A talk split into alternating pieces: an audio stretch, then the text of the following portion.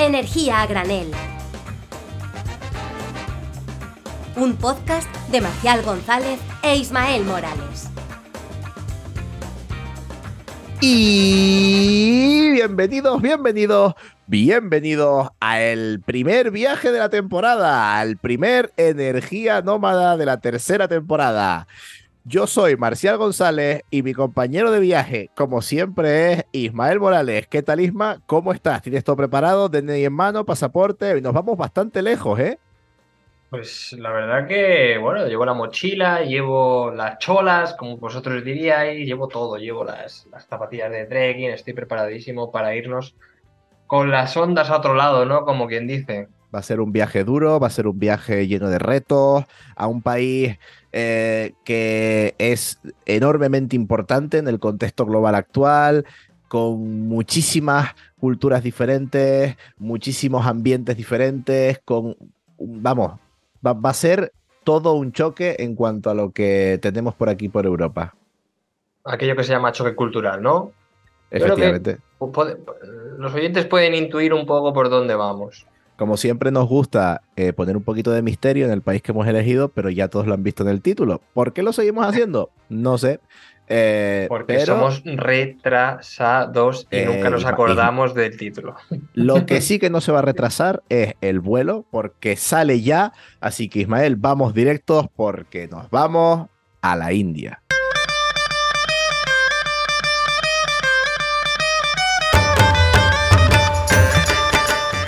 Namaste, estamos en la India, estamos en el país más poblado del mundo, con más gente y también con más vacas, pero con más vacas vivas, con más vacas pastando en el campo. Buah, aterrizamos aquí en el aeropuerto de Nueva Delhi y lo primero que nos sorprende es un montón de gente, muchísima gente. Como ya has dicho, es el país más poblado del mundo, es una cultura completamente diferente, un- una cultura que no estamos para nada acostumbrados en Europa, una manera de ver la vida diferente. Uf, eh, cuéntanos, ¿cómo, ¿cómo es la India? Preséntame el país, Ismael. Pues ahora mismo una tremenda boina de humo que no se puede ni respirar, pero bueno, como bien comentabas, es el país más poblado del mundo y ha adelantado a China y tiene nada más y nada menos que 1.428 millones de habitantes. Casi nada. 1.428 millones. O sea, por asemejarlo a países que ya hemos hecho con anterioridad, esto es 142 veces, 142 veces la población de Suecia. Exactamente, exactamente. O sea que Y- estoy, estoy flipando. es que es una locura. Eh, su superficie es de 3 millones eh, de kilómetros cuadrados y actualmente es el país, actualmente digo porque las fronteras se mueven, o sea, no sabes por ningún día si va a haber países más grandes que otros. Es el séptimo país más extenso del mundo y como bueno, todos sabemos, pues toca varios océanos, sobre todo el Índico y tiene pues el mar Arábigo al oeste y el Golfo de Bengala al este y tiene una costa nada más y nada menos, esto siempre nos gusta decirlo por la eólica marina, de 7500 kilómetros. Casi nada. Son distancias y números eh, muy grandes. Muy grandes. Exactamente. Y sus vecinos no se quedan cortos. Al, al oeste con Pakistán, que Pakistán tiene unos 400 millones así, tiro de memoria. Luego tienes al norte China, luego tienes Nepal, Bután y luego al este Bangladesh y la antigua Birmania, ahora llamada eh, Myanmar. Entonces, bueno, aquí nos situamos en esta zona de, de- de Asia. Su capital es Nueva Delhi, pero la ciudad más poblada es Bombay. Me, ¿Y me cuántas- sorprende. Eso, eso te iba a decir que mm, yo lo estoy leyendo ya, me adelanté un poquito la respuesta, eh, me- porque pensé que, pensé que le ibas a decir, me sorprende que sean eh, 14 millones de habitantes, lo, de- lo desvelamos ya, eh, su ciudad más poblada, porque claro, eh, es un 1% de la población Sí. del país. Yo creo que esto pasa un poco como en China, ¿no? Que luego tienes las capitales de las provincias que son de, de 10 millones de habitantes. Efectivamente, claro, para ellos, está- obviamente, una ciudad pequeña es una ciudad como Madrid, o sea, Madrid para Sí. ellos es una ciudad pequeñita. Eso, Eh, un pueblucho. Pero me, me- me parece muy impresionante eso, que aquí en Madrid, por ejemplo, pues la, la comunidad de Madrid, ¿no? Son 7 millones, la ciudad son unos tres y medio, pues estamos hablando de alrededor del 10% de la población del país, según por donde mires, se ubica aquí, y en la India es un 1%, que, que vamos, ya es bastante población, 14 millones de habitantes, pero, pero no sé, me, lo esperaba más, no sé por qué. Sí, bueno, habrá que ir a verlo y, conocer bien la demografía de la zona, pero bueno, al fin y al cabo India es una república federal que tiene casi 28 estados y 8 territorios ¿no? de, la Unión, que tiene pues un sistema de democracia parlamentaria. Y la economía de la India, aquí es donde quería llegar, es la tercera más grande del mundo. Como todos sabéis quién, es, quién son las dos primeras, pues nos lo ahorramos, ¿no? el gigante chino y el gigante gringo. Y la sexta en términos de PIB. Em, claro, aquí hay que tener en cuenta que la India viene un sistema de descolonización gradual que ciertamente no fue tan tan, pues bueno, tan violento como pueden ser otras descolonizaciones. Aquí, pues, el famoso Gandhi tuvo mucho que, decir en esto, pero sí que es verdad que desde 1991, los 90, ha venido con un crecimiento súper eh, expansivo, como podremos ver luego más adelante, porque esto también se refleja siempre en términos, en términos energéticos. Pero, sin embargo, si tenéis algún amigo y, ese amigo ha ido a India, le habéis preguntado, dice que es el país con mayor desigualdad que ha visto. Podéis ver seguramente los mayores rascacielos y al lado una persona que se está muriendo de hambre. Sufre problemas de alto nivel de pobreza, analfabetismo, pandemias, malnutrición y, y sinceramente es un país, por lo que hemos investigado, que tiene bastantes violaciones ¿no? de derechos humanos respecto a las mujeres. Entonces, bueno, ahí va. Sí, también eso se, contrapone un mm. poco, ¿no? Es parte de este choque cultural tan grande que India, un país, una economía tan grande, tanta gente. Eh, mm. si, si, bien veíamos que un país igualmente muy poblado, altamente poblado como Japón, eh, es una economía un poco más estructurada, eh, aquí sí que encontramos que es un país en un en un estado pues bastante desordenado, mm, con muchos problemas, sobre todo problemas étnicos. Sí, claro, tiene un sistema de castas jerárquico. E, efectivamente, entonces... O sea, tú dependiendo, por explicarlo, no nos vamos a meter en ese tema, pero tú dependiendo de la casta donde naces, por entenderlo, pues como si tienes un, un apellido o un rango de apellidos que pertenecen a una casta, tú directamente o no puedes escalar de pasar de, limpiar letrinas o por mucho que no seas capacitado, por mucho que no hagas nada con tu vida, vas a estar pues metido en, un, en una clase social mucho más alta, con un puesto más importante y ganando más dinero, ¿no? Entonces, ese sistema de castas, brahmanes, que lo defienden digamos, porque eh, creen que es algo divino, ¿no? Y es algo que, está bastante instaurado, más allá de que nosotros occidentalmente nos venga como un, si fuera una, una locura, pues es algo que, que lo que provoca ahora mismo pues, es que el 1% más rico de la población gana más el, del, del 20% de la renta nacional, ¿no? Mientras que el 50% más pobre solo gana el 13%. Entonces, a esta, a esta gran desigualdad social, a este sistema de castas, mm. Eh, y a la gran desigualdad económica de la que estábamos hablando, se le suma también que es un país donde cuántas idiomas, cuántos, cuántas lenguas, cuántos idiomas oficiales hay. Eh, pues que yo sepa hablar, ¿no? Bengalí, maitili, nepalí, sánscrito, tamil, urdu, asamés, dori, canada, wahiri, boto, meitei, orilla y aún así no he acabado, ¿no? Pero sí que es interesante un dato de por qué este boom de la India actualmente y es que la demografía de la India es la, la, que tiene una población joven más elevada, ¿no? A, nivel mundial.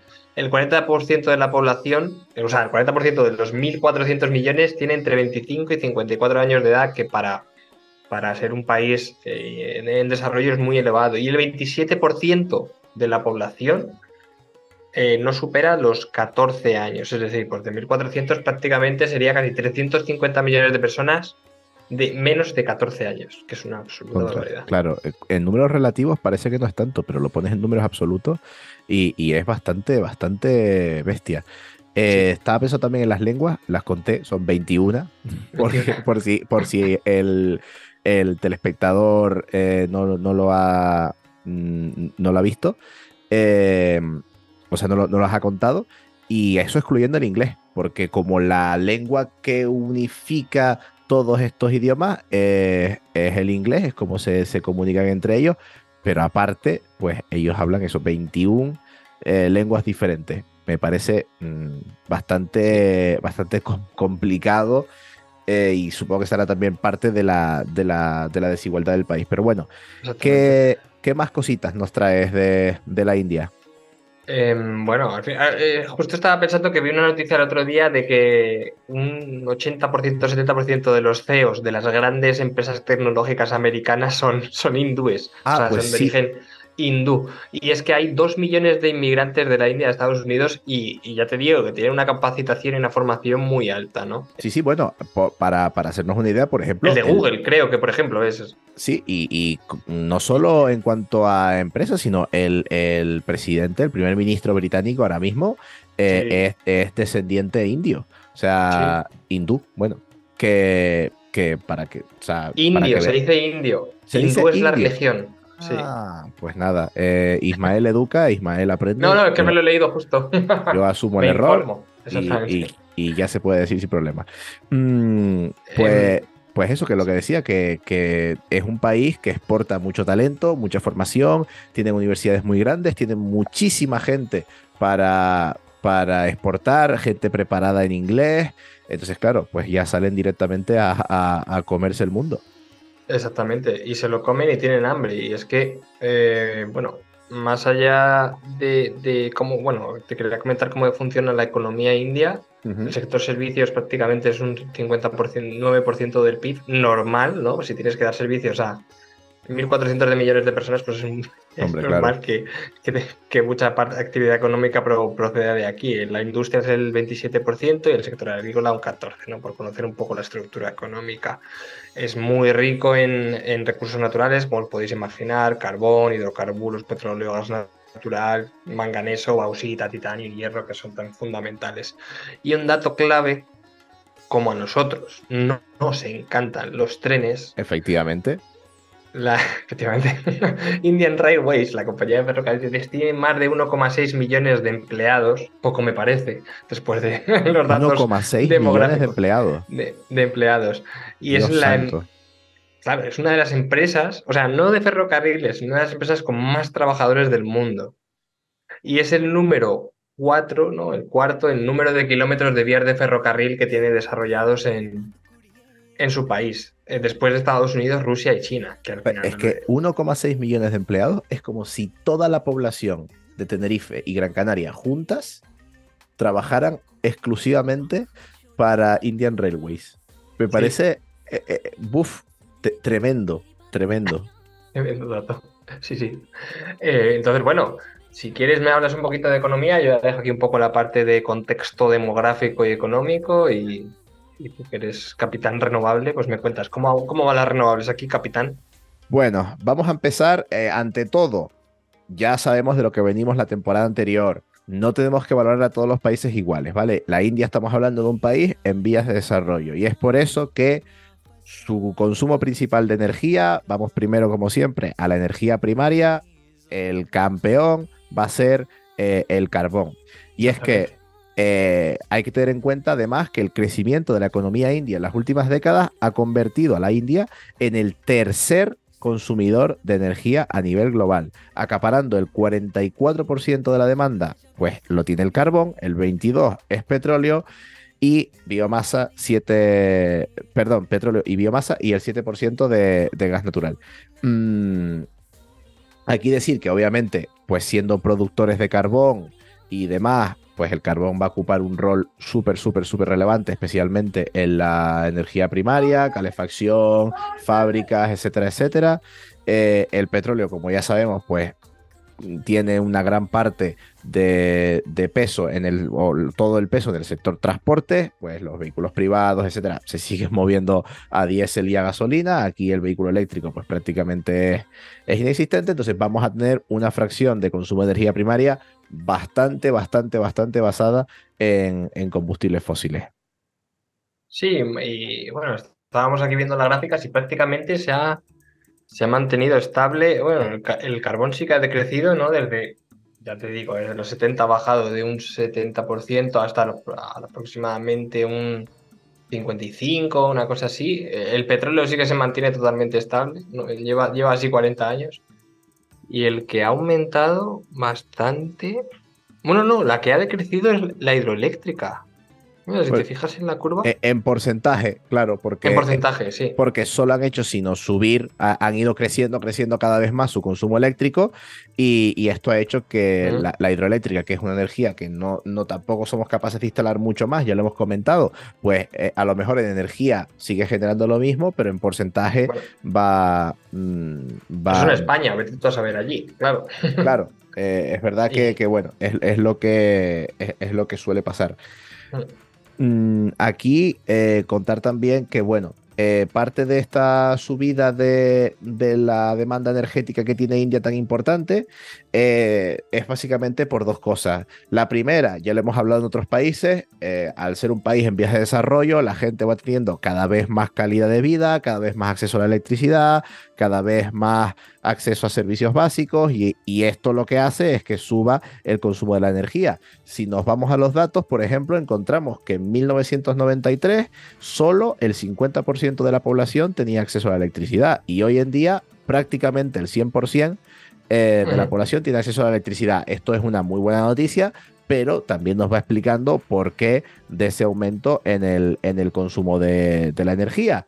Y también otra cosa por la que está aumentando el consumo de energía en la India es debido a un poquito a nuestra culpa. Y es que en los en recientes años eh, Europa y Estados Unidos han deslocalizado gran parte de sus servicios a la India. No solo es que se hayan movido fábricas como tal, que también lo han hecho, hemos localizado parte de- deslocalizado parte de nuestra producción industrial a la India, sino que también lo hemos localizado, hemos deslocalizado algunos servicios como son, por ejemplo, pues los call centers o servicios de eh, soporte de, de soporte tecnológico de las grandes empresas, todo eso se ha, deslocalizado hacia la India. Entonces, esto ha hecho también aumentar bastante el, consumo de energía de allí. Y un poco abandonando el consumo de energía primaria, nos vamos ya a la electricidad, donde, pues, oh sorpresa, por encima del 70% del consumo de la energía, eh, de la producción de la energía eléctrica en la India es a través de carbón.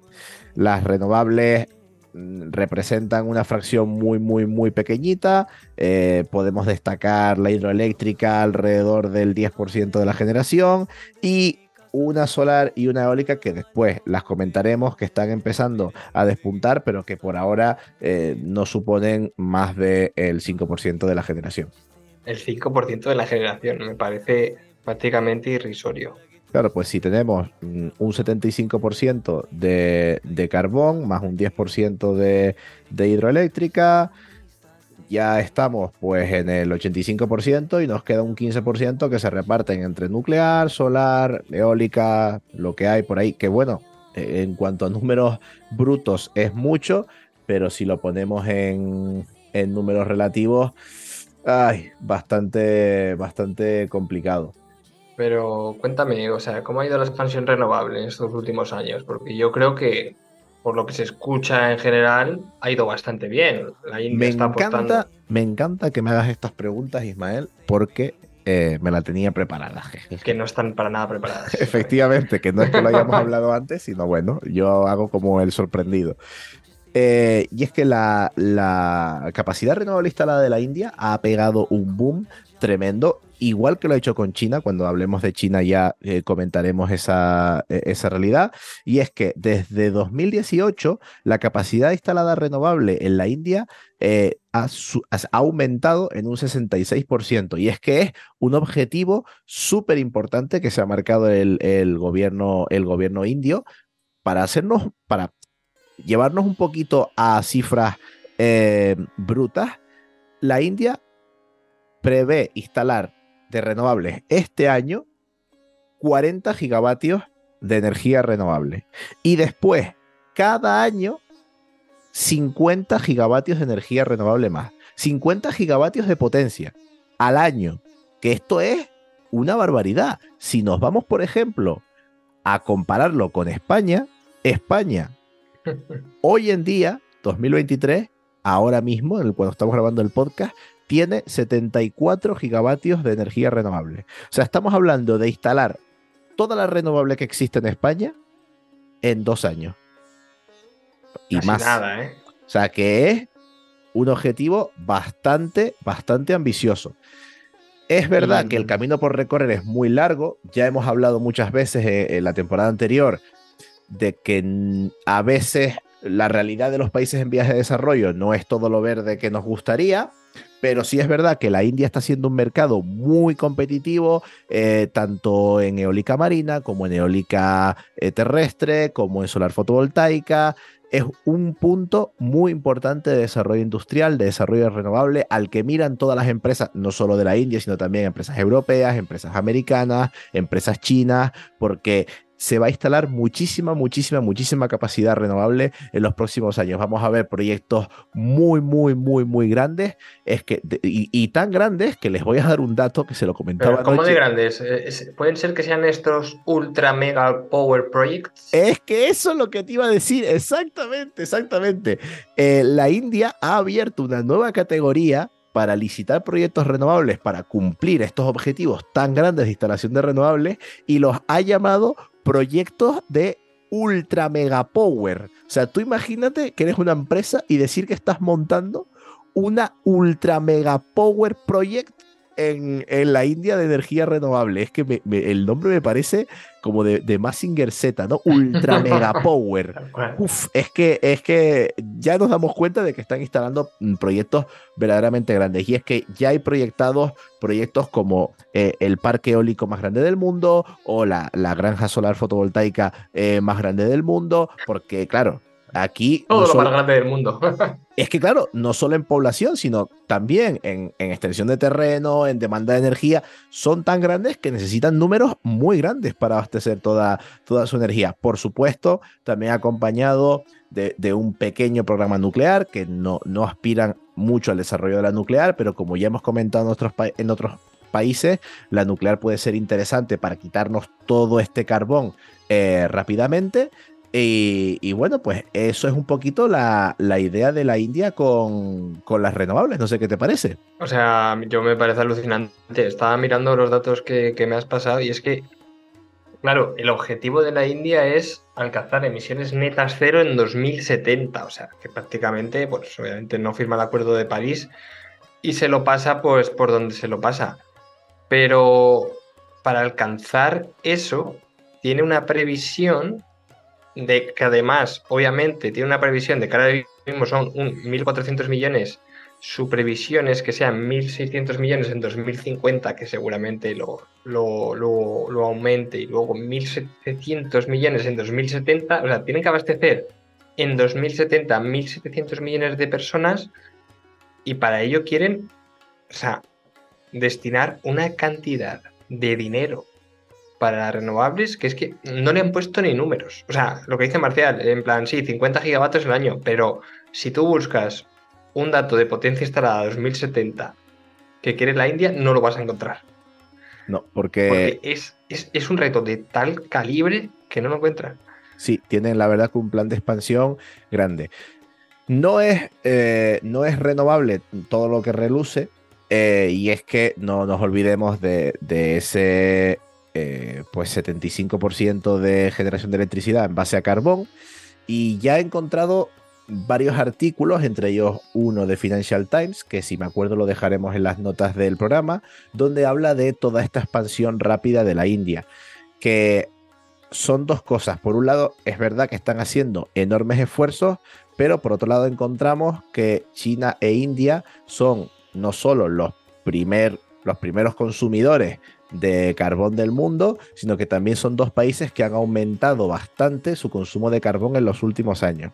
Así que por ahora nos está traduciendo en unos números de, eh, digamos, electrificación renovable tan grandes. De hecho, mm, recordemos que el aire de la India es uno de los aires más contaminados del mundo, todavía tiene que avanzar muchísimo en políticas climáticas, sobre todo en, organización, debido a toda esa población que tienen. Pero bueno, tenemos ahí las dos caras, el cómo está creciendo su economía, cómo está creciendo su demanda de, energía a la misma vez, cómo a pesar de todos los esfuerzos que están haciendo en instalar renovables, parece que eh, van a tardar en igualar las políticas y los números que tenemos aquí en, Europa. Eso me lo leí. Ah, pero sigue, sigue, perdón. No, no, adelante.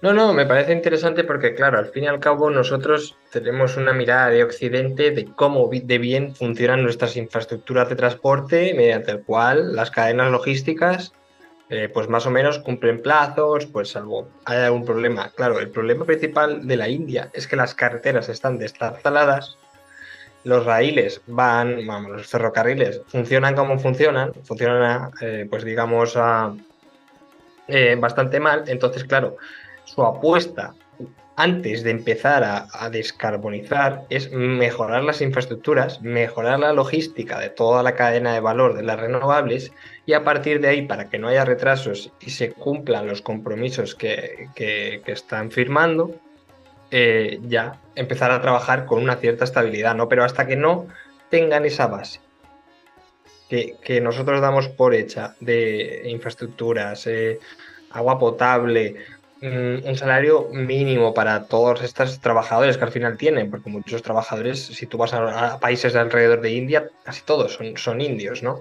Entonces, tienen que empezar a construir la, casa por, por, la base, por los cimientos y no por el tejado. Otro dato también, para dar, eh, para que, que no lo habíamos mencionado hasta ahora, para poner en contexto dónde está la India en la situación actual, me parece muy interesante hablar de el uso de energía per cápita. Es decir, si cogemos toda la energía que consume la India y la dividimos por su población, es verdad que la India consume mucha energía, pero también tenemos que relativizar las cosas. Y es que el consumo de energía per cápita que tiene la India, ¿vale? Anual son 700, perdón, sí, 7143 kilovatios hora anuales. Ese es el consumo de energía per cápita anual. Eh, claro, aquí pues podemos decir que es mucho o es poco, o que la India está consumiendo mucho o que está consumiendo poco, pero la realidad es que en Europa, de media, consumimos más de cinco veces más. Es decir, en Europa tenemos un consumo de energía per cápita de 38.324 kilovatios hora, cinco veces más. O sea, cada persona europea consume cinco veces más que, un, que una persona en la India. Y si nos vamos a Estados Unidos, es todavía muchísimo más loco, porque en Estados Unidos ya no son cinco, sino son diez veces más. Estados Unidos tiene un consumo de energía per cápita de 78.754 kilovatios hora, diez veces más que el consumo eh, eh, energético per cápita que tiene la India. Así que bueno, todos estos datos hay que cogerlos, relativizarlos, Mm, no se pueden emitir juicios de valor eh, tan rápidos porque hace falta también comparar de dónde estamos, ya recordar, o sea, de dónde venimos, sabemos que parte del consumo de la India pues también es por, por culpa de Occidente, es lo que venimos repitiendo en muchos programas cuando hablamos de, países subdesarrollados, me acuerdo del país en el que hablamos, en el programa en el que hablamos de Sudáfrica, que también tenía una manera de, un enfoque parecido a este, eh, son, son cosas que hay que ir eh, recordando pues, pues poco a poco, la verdad. Eh, el país, ya hemos dicho que tiene su ruta de desarrollo renovable, sus inversiones, vamos, ya les digo que los números son muy, muy elevados. A ese, sí, sí. A, ese ritmo se plantea tener 500 gigavatios de energía renovable en 2030.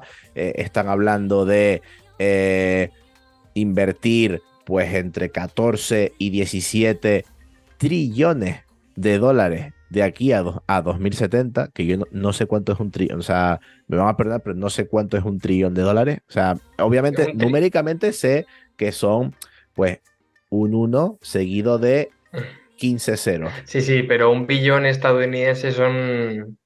Uno seguido no es un billón europeo. No, o sea, un billón eh, sería lo que en España conocemos como un billón, que en inglés sería eh, un trillón. Es básicamente un 1 seguido de 15 ceros.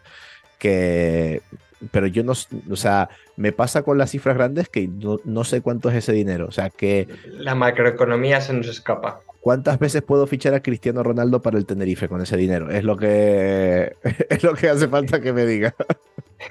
¿Ese quién es? Sí, sí, ya está retirado. Es verdad que ya. No, pero sí, sí, es interesante y que al final, para toda la gente que igual llega al podcast por primera vez y escucha este, energía nómada de la India, pues sí que les, eh, les, les encarecemos ¿no? de que escuchen otros, otros países para que vean cómo la transición energética tiene diferentes niveles, diferentes escalas en función de la coyuntura nacional y que al fin y al cabo esto también es un problema o, ventajas o soluciones muy políticas y muy sociales que, que aquí estamos todos concienciados y allí prácticamente, seguramente, de los 1.400 millones de personas que hay, de, sepan lo que es la transición energética, pues serán pocos, ¿no?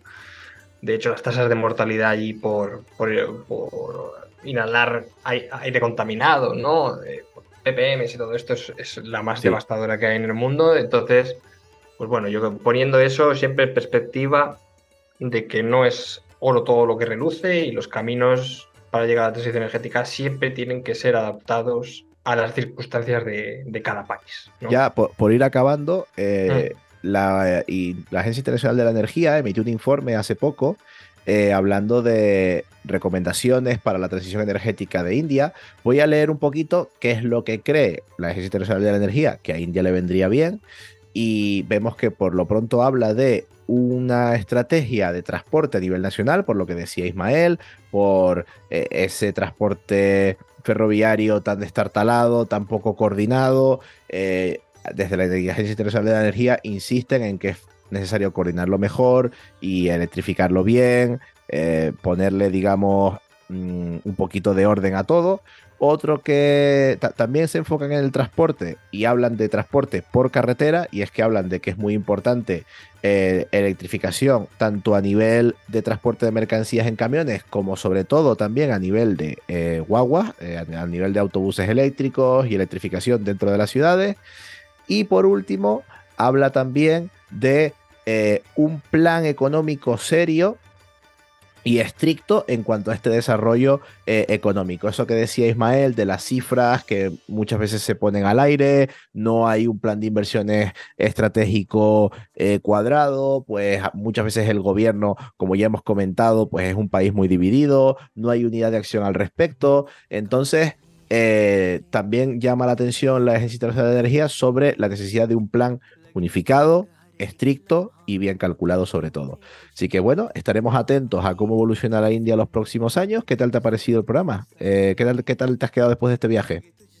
Pues la verdad que me he quedado con un poco de jet lag de los datos que, hemos sacado, porque claro, uno analiza los, los, los PENIEX o los Planes Nacionales Integrados de Clima y Energía, que obviamente allí en India prácticamente no existen, tienen estrategias, pero no son a 10, 20 años. Eh, entonces, pues me quedo con ganas de saber más, sinceramente. Pues bueno, nos quedaremos esperando a las próximas noticias y espero que le hayan gustado los datos de India. Recuerden que siempre solemos dejar algunos datitos o algunos links en la descripción del programa de todos estos datos que hemos estado hablando, porque es verdad que es difícil de digerir, pero se quedan con la idea principal, que es un país en vías de desarrollo, el país más poblado del mundo, con una grandísima dependencia del carbón, pero con unos planes y unos retos de descarbonización que llaman no solo a la industria india, sino a la industria de todo el mundo, eh, con unas inversiones gigantes en los próximos años. Así que espero que les haya gustado y bueno, nos despedimos hasta el próximo programa. Adiós, hasta luego. Hasta pronto, gracias. Energía a granel, un podcast de Ismael Morales y Marcial González.